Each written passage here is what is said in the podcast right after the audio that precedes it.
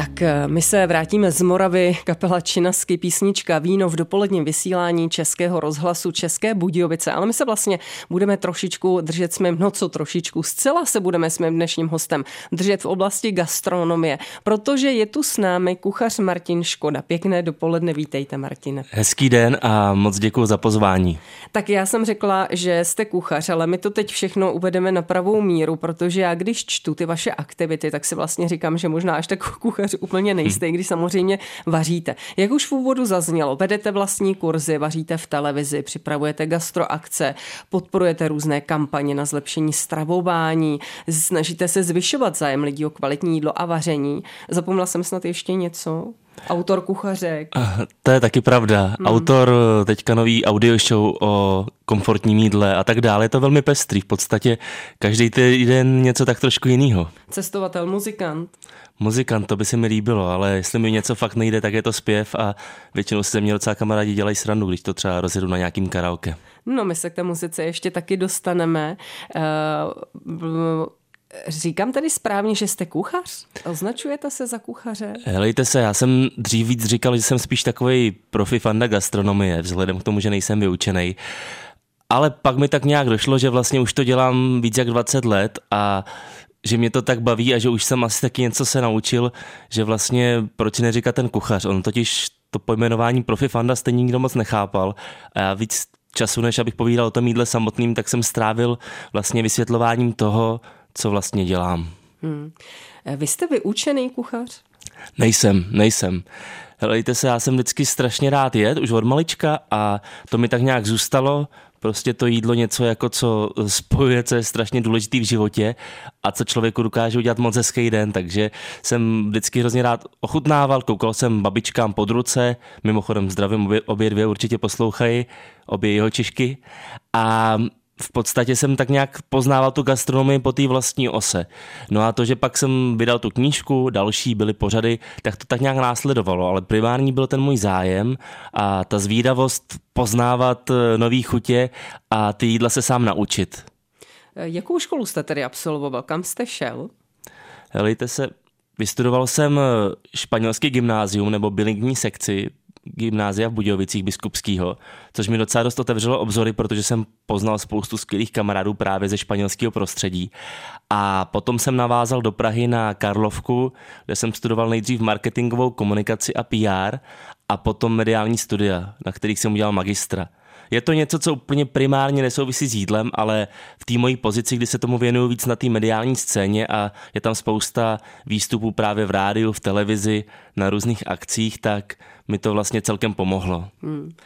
Tak si říkám, kdyby za vámi jednou váš syn nebo dcera přišli, až je budete mít samozřejmě, že jste zatím mladý člověk, a řekli vám, že by chtěli jít na obor kuchař, a přitom třeba ve škole by to měli úplně v pohodě, neměli by zapotřebí na učební obor, nicméně by je to bavilo, podpořil byste je v tom jít se vyučit kuchařem, anebo byste je směrovali někudy jinudy? Tak otázka, za jak dlouho ty děti budou. Třeba se to do té doby změní a bude to skvělý, ale bohužel mám spíš takovou zkušenost, že na těch učňácích a školách to často není úplně prostředí, kde by třeba člověk se naučil něco nového v tom dnešním slova smyslu a zároveň získal ty základy, které jsou vždycky potřeba, ale získali kvalitně, protože se prostě obávám, že spousta těch skvělých učitelů, kteří tam byli a kteří to dokázali předat, tak už tam nejsou, nebo bohužel třeba už i nejsou mezi náma.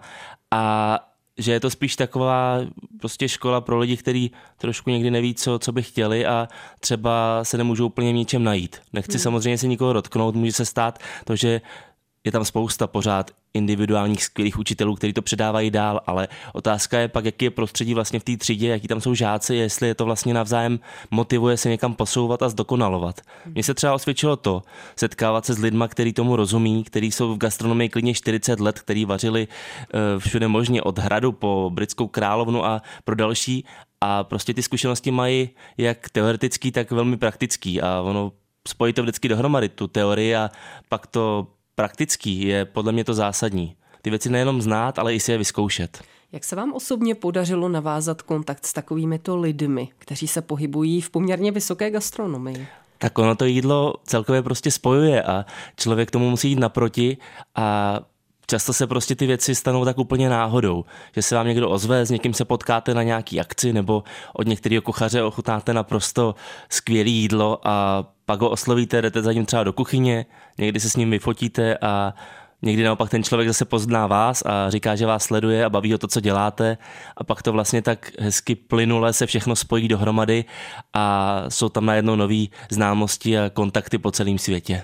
Martin Škoda je náš dnešní dopolední host. V dopoledním vysílání Českého rozhlasu České Budějovice si povídám s Martinem Škodou, který je kuchařem, ale tak trošku neúplně tradičním kuchařem. Eh, Martine, abychom to vysvětlili, vy nejste úplně takový ten kuchař, který stojí v nějaké hospůdce eh, v kuchyni, takový ten dlouhý krátký týden, 12 hodin denně, eh, dělá minutky, hotovky. Tak to asi ne. Zatím minimálně to tak není. Možná někdy, až budu starší, na důchodci nějakou hospůdku otevřu, ale Teď je to spíš tak, že to mám opravdu velmi pestrý. Jeden týden mám natáčení, druhý týden e, někde cestuju a inspiruju se na další vaření a další týden mám třeba kurz anebo nějaký soukromý akce. Občas taky přesně vařím v restauraci, kde připravím speciální menu pro ten daný večer. Přijdou lidi a jsem normálně v té restauraci, normálně za sporákem a připravuju tam to dobré jídlo, ale to je vždycky jenom jednou za čas před nějakou dobou jsem to dělal právě tady u kamaráda Jesuse, který má španělskou restauraci v Budějovicích a dělali jsme argentinský večer a myslím, že se to moc povedlo. Budeme to letos nějak opakovat. Ono, vy máte jednu velkou výhodu v tom, že jednak eh, umíte vařit, ale druhá věc je, a to je takový dar od Boha, že s tím se člověk musí narodit, že máte takový ten dar řeči a jste velmi empatický. Takže to bohužel třeba spousta kuchařů věřím, že umí vařit, že jsou to borci ve svém oboru, ale třeba tohle jim chybí a z toho důvodu se nemůžou živit tím, čím se živíte vy, ale samozřejmě klobouk dolů před tím jejich uměním, které dělají. Um, Jinak, eh, co vás přivedlo k cestování, protože já vím, že vy jste se vrátil poměrně nedávno. Byl jste, Minulý týden, jste ano. Vrátil jsem se z Ázie, byl jsem na Sri Lance, v Indonésii, v Tajsku a ještě v Singapuru. Dal jsem si takový solo výlet bez nikoho dalšího. Úplně sám. Úplně sám a bylo to strašně zajímavý. Potkal jsem teda samozřejmě spoustu skvělých lidí po celém světě a udělal si kontakty od Austrálie po Sri Lanku až po Španělsko a Německo. Ale člověk najednou je komfort, eh, konfrontovaný úplně s jinýma situacema a musí si mě vždycky prostě poradit sám a ovšem se sám rozhodnout a je to vlastně někdy i trošku složitější, než když tam má toho kamaráda a můžou si říct, no tak dneska půjdeme sem, ale tam já nechci, pojďme sem, tak jo. A tady si člověk dělá plán vlastně celý sám, ale na druhou stranu jsem přesně poznal a ochutnal všechno, co jsem chtěl. Měl jsem čas na to dát si nějaký kurzy vaření, na to bavit se s místníma, dostat se do těch jejich kuchyní a vlastně daleko víc pochopit jejich kulturu a i tu gastronomii jako takovou. Takže Cestování je pro mě velkým zdrojem inspirace a právě cestování skrz jídlo je podle mě tou nejlepší možnou cestou, jak pochopit tu danou zemi i, i ty lidi, protože prostě jídlo je základní potřeba a pro všechny na světě moc důležitá. Takže to nebylo tak, že jste jel na výlet, jako by si mnozí mysleli, ale vlastně pro vás to byla pracovní cesta, dá se to tak říct? Kdyby všechny cesty byly pracovní a byly takhle hezký, tak by jsem se vůbec nezlobil. Samozřejmě, že to byla i dovolená, ale já vždycky, když někam jedu, tak to prostě spoju s tím, že tam chci něco dobrého ochutnat a poznat tu místní kuchyni a ideálně místa, který mi někdo doporučí, že stojí fakt za to. Takže vlastně kamkoliv jedu, ať už to je Evropa, Česko, tak tam dám nějaký gastronomický cíle a je to vždycky spojený prostě s dobrým jídlem. Jaké byly ty vaše gastronomické cíle na téhle poslední cestě? Tak prvním z nich byl pochopit právě srílanskou kuchyni, naučit se tam ty jejich místní kary, kterých mají prostě desítky a stovky druhů. To se myslím docela povedlo, protože jsem tam byl opravdu na několika kurzech vaření a trávil spoustu času s místníma. Potkal jsem jednoho pána kuchaře, který dělal 20 let šéf kuchaře v nejlepším hotelu na Sri Lance a teďka už je v důchodu a právě u svého syna vaří v takovým malým hotýlku jenom pro ty hosty. A já tam právě bydlel a pustil mě i do kuchyně. Tak to byla první věc. A potom třeba, když jsem byl v Bangkoku, tak tam je takový street food, pouliční jídlo, bistro, který je vyhlášený po celém světě, protože jako jedno asi jenom z dvou nebo tří má Michelinskou hvězdu, což je vlastně ocenění pro ty nejlepší restaurace na světě. V Česku tu jednu hvězdu mají celkově dvě restaurace a to jsou takový luxusnější, drahý restaurace, zatímco tady právě v tom Tajsku, v Bangkoku a pak v Singapuru takovou hvězdu dostali úplně obyčejný ale zároveň vynikající, úžasný bystra.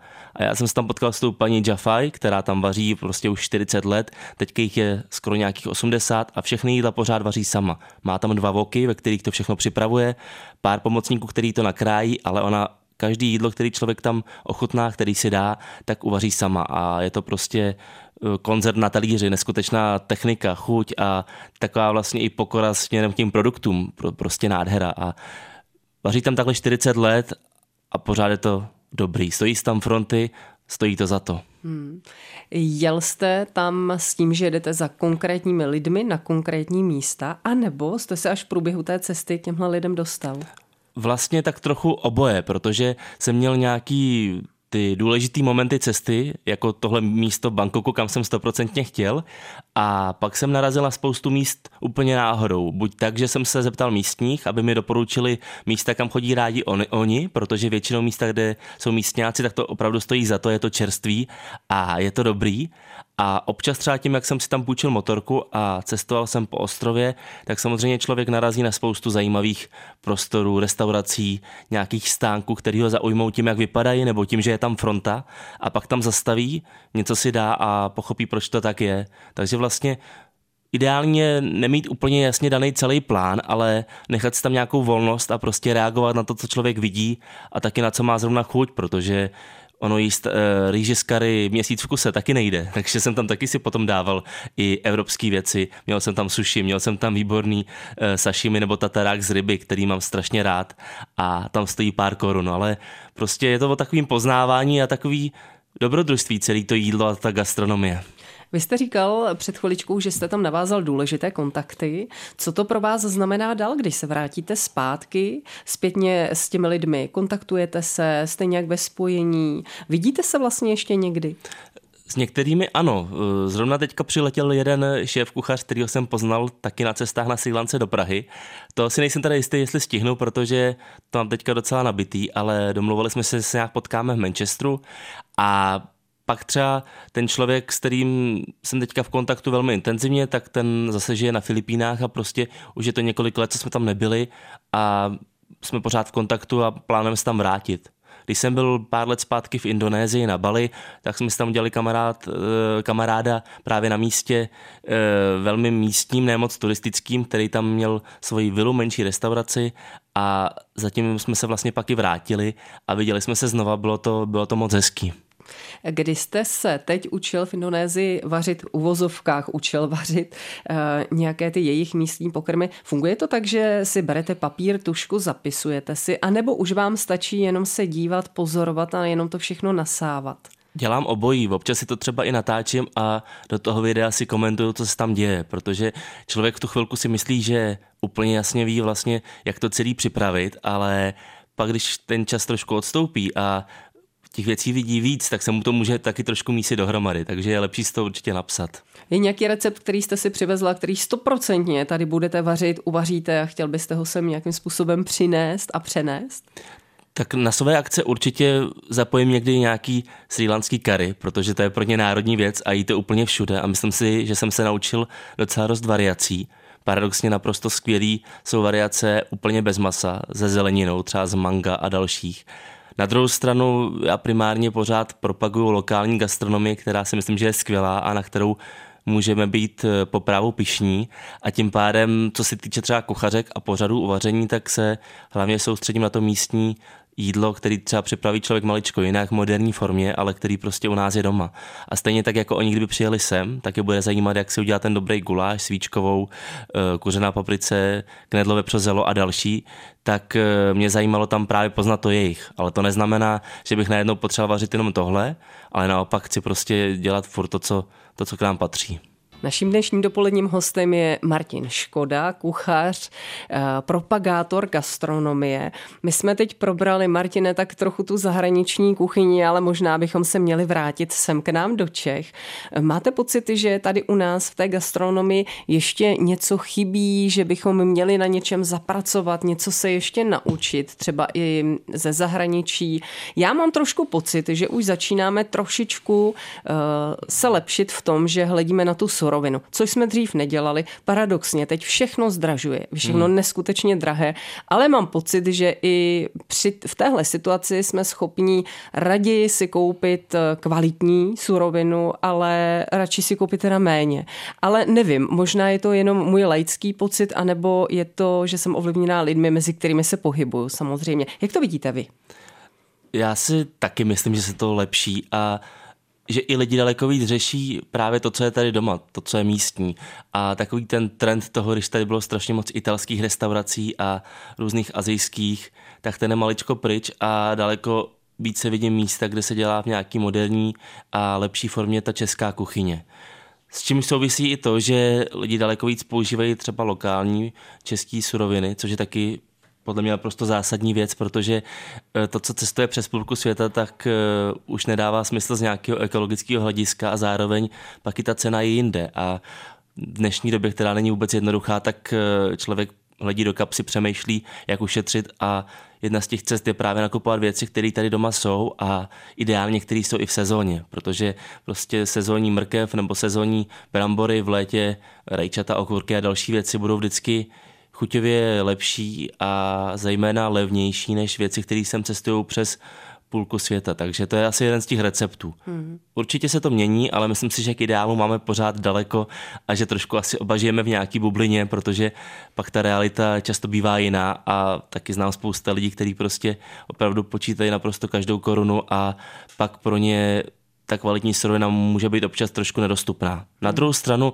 když si člověk koupí třeba dobrý párek, tak mu stačí k tomu, aby se nasytil míň, než když má párek nekvalitní, protože je tam víc obsahu masa, méně těch eh, věcí, které to jenom nafukují a které vlastně nemají žádnou velkou výživovou hodnotu. Takže ono je to vždycky eh, něco za něco. Hmm.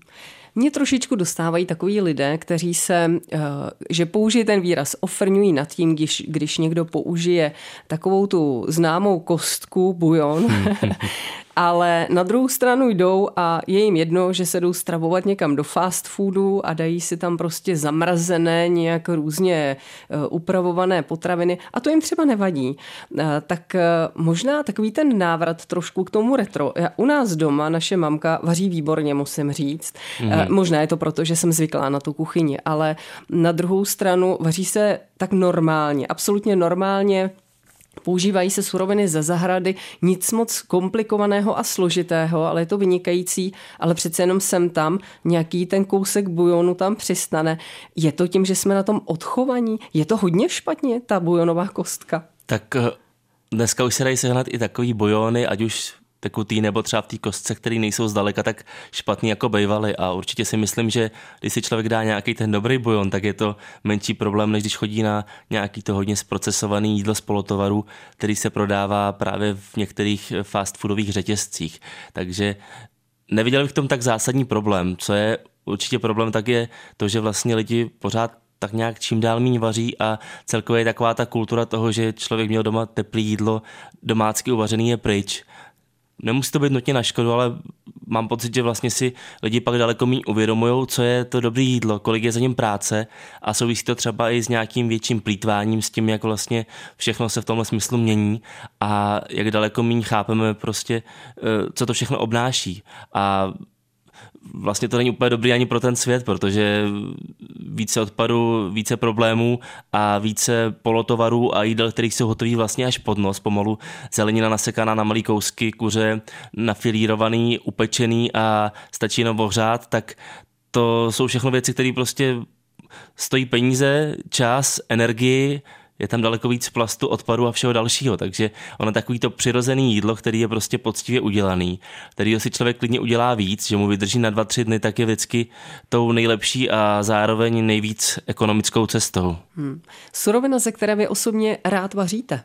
Jaká to je? Bez které si neumíte vůbec třeba vaření představit, anebo ji s oblibou používáte?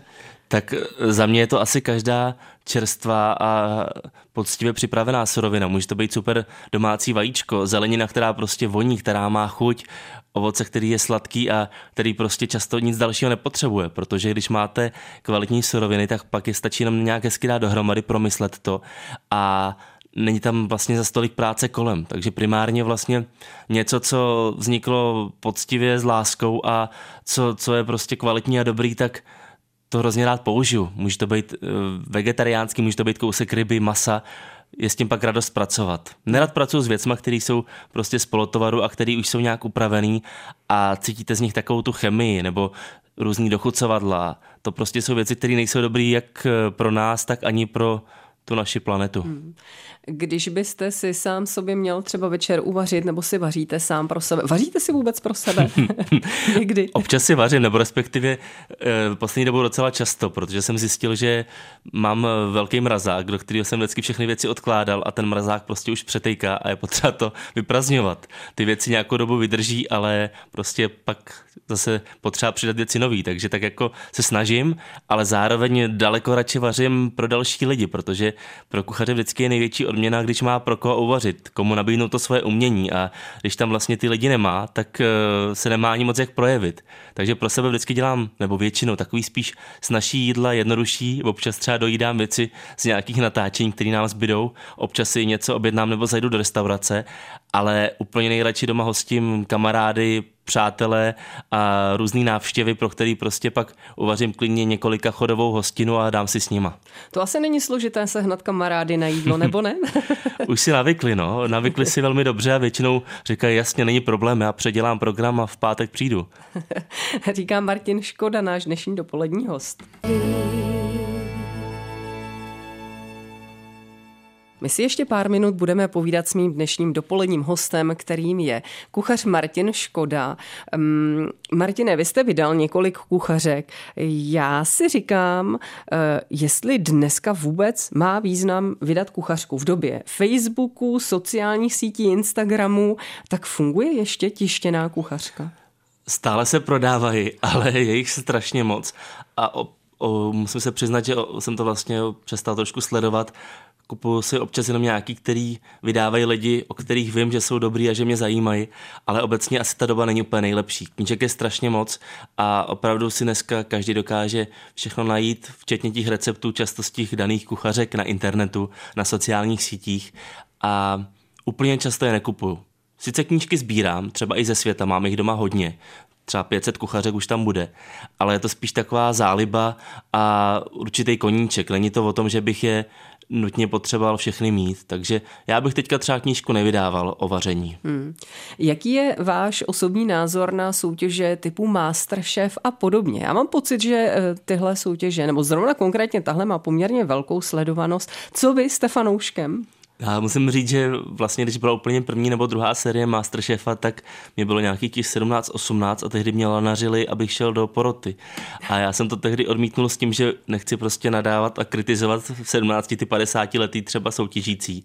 Možná jsem to měl udělat tehdy, možná jo, ale neudělal jsem. Každopádně úplně aktivně to nesledu, ale na druhou stranu myslím si, že to není vůbec vlastně nic proti ničemu, protože to pořád eh, rozšiřuje povědomí o jídle, o tom, jak je důležitý a o tom, že je potřeba jíst kvalitně. To stoprocentně ano, takže uh, jsem vlastně za to rád, stejně za to, co dělal Zdeněk Polorajch, jak tady rozšířil povědomí o tom, co je dobré jídlo a o tom, že uh, to má nějak v těch restauracích vypadat, to taky stoprocentně bylo dobře. Hmm. Takže úplně často na to nekoukám, ale rozhodně nejsem proti tomu, aby to bylo.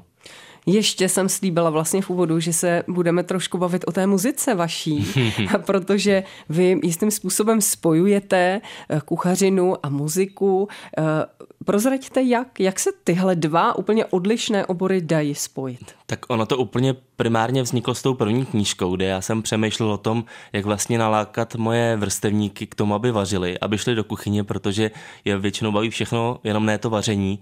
A tak mě napadlo, že když vlastně ke každému receptu dám nějakou písničku, kterou doporučím, takže by je to mohlo nalákat, pustit si tu písničku a zároveň si pak i to jídlo uvařit. A ono to docela fungovalo. Takže tam to celé vzniklo a od té doby prostě to spojujeme různýma cestama. Když vařím, tak většinou k tomu hraje nějaká hudba. Když vznikla druhá knížka, natočili jsme první hudební intro, takový uh, trailer, soundtrack v historii asi u nás, možná i ve světě. Jirka Borian, muzikant, kapitán Nemo to skládal. A je to prostě něco, co mi funguje dohromady. Jídlo a vaření je pro mě čas, kdy si člověk může odpočinout, odre- odreagovat se a může se k tomu pustit nějakou dobrou písničku anebo třeba podcast. A to skládáte vlastní muziku? Mm-mm, to úplně ne, spíš mm. doporučuji tu, co mám rád. Mm-hmm. Chvilku jsem to zkoušel, občas dělám DJ, ale vystupuji asi méně než YouTube, jo, tak třeba jednou za, za rok, za dva mám nějaký koncert. tak rád byste třeba na, v téhleté branži něco dokázal, třeba i sám sobě? Myslíte v hudbě? Hmm. Možná časem jo, mně se často stávají takový ty sny, že jsem na pódiu a že tam skanduju a mám tam pod sebou několik desítek tisíc lidí a vařím a do toho třeba hraju na nějaký nástroj, tak třeba se to ještě někdy stane. Ale nemyslím si, že je to úplně reálný. Stejně tak, eh, že asi nikdy nebudu dopravní pilot, co se mi vždycky hrozně líbilo. No nikdy nevíte, vám je teprve nějakých 28, tak máte život před sebou. Jinak kde vás lidi můžou vlastně všude sledovat? Tak mimo těch živých akcí určitě na sociálních sítích, na Facebooku, tam mám svůj profil Martin Škoda nebo Škoda Nevařit a na Instagramu taky Martin Podtržítko Škoda. A dobrý je, že tam vlastně přidávám spoustu typů z cest a zároveň i těch různých jednoduchých dobrých receptů, takže si lidi můžou inspirovat a něco dobrýho si pak třeba o víkendu uvařit. Hmm. Bude to ze surovin, které většinou máme doma, není to nic složitého, náročného, Přesně že tak. budeme muset 99% receptů jsou fakt dostupné věci a já se na tom celkem zakládám, že chci dělat prostě recepty, které pak lidi si můžou snadno uvařit doma a na který prostě seženou věci i v těch menších městech, protože si vzpomínám, když jsem byl malý a vařil jsem třeba podle Jamieho Olivera a dalších, tak jsem vždycky dost zavařil babičce nebo tátovi, který pak po sobě slavě a okolí schánili ty koriandry a citronové trávy a, a prostě tam nebyly. No. Takže se snažím dělat věci, které se dají uvařit relativně snadno v jakýkoliv části republiky. To nás mnohé těší, že nemusíme běhat po těch trávách. Ano, taky si na to vzpomínám. Jinak vaše plány do blízké i vzdálenější budoucnosti, tak jaké jsou? Tak do té blízké zítra mám pocení nějakých receptů do časopisu o vaření, který bude vycházet taky na jaře. Chystám nějaký natáčení, do toho mám taky v plánu se zastavit doma, protože jsem to slíbil a dlouho jsem tam nebyl. A v tom dlouhodobém hledisku uh, já vlastně pořád chci vařit a dělat to, co mě baví. Jakou formou to bude, to je otázka, ale vždycky jsem prostě stál za tím, že když jsem cítil, že je to to, co chci dělat, tak to dělat budu. A jídlo je pro mě opravdový dobrodružství, zábava, něco, co vlastně stále poznávám a je vlastně nekonečně možností, jak to poznávat dál. A určitě s tomu vědu věnovat eh, dlouho, dlouho. Ale jakou formou? Nedokážu vám říct něco konkrétního, jestli to bude restaurace, jestli to bude nový pořad, jestli začnu uh, něco zajímavého třeba dovážet, nebo jestli budu mít nějakou novou televizní show.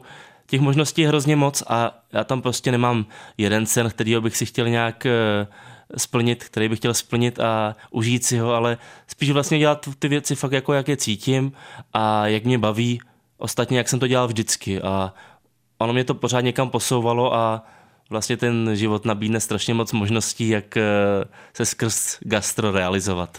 Ať už je to kterákoliv z těch variant, kterou jste jmenoval, tak já vám přeju, aby vás ta práce pořád bavila, pořád uspokojovala, měl jste radost z práce i ze života. No a já věřím, že se tady za nějakých pár let zase potkáme a uvidíme, uvidíme, kam se vrtnete, budeme to sledovat. Ať se daří, mějte se hezky a díky za návštěvu i za to, že jste obětoval váš cenný Budeme čas. to sledovat. Děkuji moc za pozvání a přeju hezký den jak vám, tak i divákům. 10 hodin 45 minut, to je takový ideální čas jít udělat něco dobrého k obědu obědu. Hmm, co by to mělo být? Co vy budete obědvat dneska, Martine? Užijte? Já dneska jdu právě na oběd k tomu mému kámošovi do španělské restaurace v Budějovicích a dám si takovou mořskou pánev a pak mají kačopo. Kačopo je vlastně plněná hovězí kapsa v trojobalu, mm-hmm. něco jako takový řízek, ale ve španělském podání a je v tom sušená šunka a hruška na červeném víně. Hmm, nechte si chutnat. Těším se. Hezký den. Naslyšenou.